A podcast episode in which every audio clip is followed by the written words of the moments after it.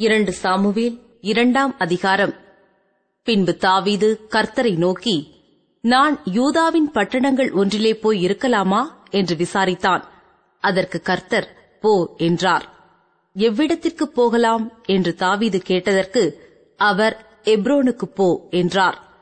அப்படியே தாவீது தன் இரண்டு மனைவிகளாகிய எஸ்ரேல் ஊராளான அக்னோவாமோடும் நாபாலின் மனைவியாயிருந்த கர்மேல் ஊராளான அபிகாயிலோடும் கூட அவ்விடத்திற்குப் போனான். அன்றியும் தன்னோடு இருந்த மனுஷரையும் அவர்கள் குடும்பங்களையும் கூட்டிக் கொண்டு போனான். அவர்கள் எப்ரோனின் சுற்றூர்களிலே குடியேறினார்கள். அப்பொழுது யூதாவின் மனுஷர் வந்து அங்கே தாவீதை யூதா வம்சத்தாரின் மேல் ராஜாவாக அபிஷேகம் பண்ணினார்கள். கீழேயா தேசத்து யாபேசின் மனுஷர் சவுலை அடக்கம் பண்ணினவர்கள் என்று அவர்கள் தாவீதுக்கு அறிவித்தபோது தாவீது கீலேயா தேசத்து யாபேசின் மனுஷரிடத்தில் ஸ்தானாபதிகளை அனுப்பி நீங்கள் உங்கள் ஆண்டவனாகிய சவுலுக்கு இந்த தயவைச் செய்து அவரை அடக்கம் பண்ணினபடியினாலே கர்த்தர் உங்களை ஆசிர்வதிப்பாராக. கர்த்தர் உங்களை கிருபையும் உண்மையுமாய் நடத்துவாராக. நீங்கள் இந்த காரியத்தை செய்தபடியினால் நானும் இந்த நன்மைக்கு தக்கதாக உங்களை நடத்துவேன். இப்போதும் நீங்கள் உங்கள் கைகளை திடப்படுத்திக் கொண்டு நல்ல சேவகராயிருங்கள்.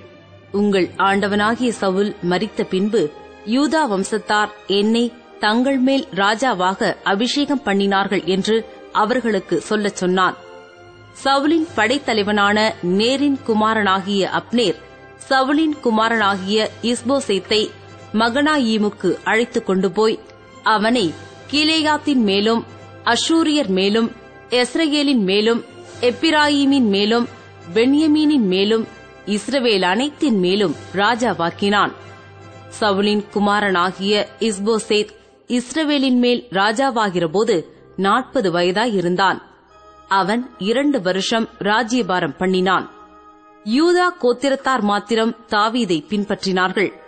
தாவீது எப்ரோனிலே யூதா கோத்திரத்தின் மேல் ராஜாவாயிருந்த நாட்களின் இலக்கம் ஏழு வருஷமும் ஆறு மாதமுமாம். நேரின் குமாரனாகிய அப்னேர் சவுலின் குமாரனாகிய இஸ்போசேத்தின் சேவகரை கூட்டிக் கொண்டு மகனாயீமிலிருந்து கிபியோனுக்கு புறப்பட்டுப் போனான். அப்பொழுது செரியாவின் குமாரனாகிய யோவாபும் தாவீதின் சேவகரும் புறப்பட்டுப் போய் கிபியோனின் குளத்தண்டையில் ஒருவருக்கொருவர் எதிர்பட்டு குளத்திற்கு அந்த பக்கத்தில் அவர்களும் குளத்திற்கு இந்த பக்கத்தில் இவர்களும் இறங்கினார்கள். அப்னேர் யோவாபை நோக்கி வாலிபர் எழுந்து நமக்கு முன்பாக சிலம்பம் பண்ணட்டும் என்றான். அதற்கு யோவாப் அவர்கள் எழுந்து அப்படி செய்யட்டும் என்றான். அப்பொழுது சவுலின் குமாரனாகிய இஸ்போசேத்தின் பக்கத்திற்கு பென்யமின் மனுஷரில் பன்னிரண்டு பேரும் தாவீதுடைய சேவகரிலே பன்னிரண்டு பேரும் எழுந்து ஒரு பக்கமாய் போய் ஒருவர் தலையை ஒருவர் பிடித்து ஒருவருடைய விழாவிலே ஒருவர் பட்டயத்தினாலே குத்தி ஒருமிக்க விழுந்தார்கள். அதனாலே கிபியோனில் இருக்கிற அந்த ஸ்தலம் எல்காத் அசூரிம் எனப்பட்டது அன்றைய தினம் மிகவும் கடினமான யுத்தமாகி அப்னேரும் இஸ்ரவேல் மனுஷரும் தாவீதின் சேவகரால் முறிய அடிக்கப்பட்டார்கள். அங்கே செரியாவின் மூன்று குமாரராகிய யோவாபும் அபிசாயும் ஆசகேலும் இருந்தார்கள். ஆசகேல் வெளியிலிருக்கிற கலைமான்களில் ஒன்றைப் போல வேகமாய் ஓடுகிறவனாயிருந்தான் அவன் அப்னேரை பின்தொடர்ந்து வலது புறத்திலாகிலும் இடது புறத்திலாகிலும் அவனை விட்டு விலகாமல் துரத்திக் கொண்டு போனான். அப்னேர் திரும்பி பார்த்து நீ ஆசகேல் அல்லவா? என்றான். அவன் நான் தான் என்றான். அப்பொழுது அப்னேர் அவனை நோக்கி நீ வலது பக்கத்திற்காகிலும் இடது பக்கத்திற்காகிலும் விலகி வாலிபரில் ஒருவனை பிடித்து அவனை உரிந்து கொள் என்றான். ஆசகேலோ விடமாட்டேன் என்று தொடர்ந்து போனான். பின்னும் அப்னேர் ஆசகேலை நோக்கி நீ என்னை விட்டு போ. நான் உன்னை தரையோடு ஏன் வெட்ட வேண்டும்? பிற்பாடு உன் சகோதரனாகிய யோவாபின் முகத்திலே எப்படி விழிப்பேன்? என்றான். ஆனாலும் அவன் விலகிப் போக மாட்டேன் என்றபடியினால் அப்னேர் அவனை ஈட்டியின் பின்புற அலகினால் அவன் வயிற்றிலே குத்தினான். ஈட்டி முதுகிலே புறப்பட்டது. அவன் அங்கேதானே விழுந்து செத்தான். ஆசகேல் விழுந்து கிடக்கிற இடத்திலே வந்தவர்கள் எல்லாரும் தரித்து நின்றார்கள். யோவாபும் அபிசாயும் சூரியன் அஸ்தமிக்கு மட்டும் அப்னேரை பின்தொடர்ந்தார்கள்.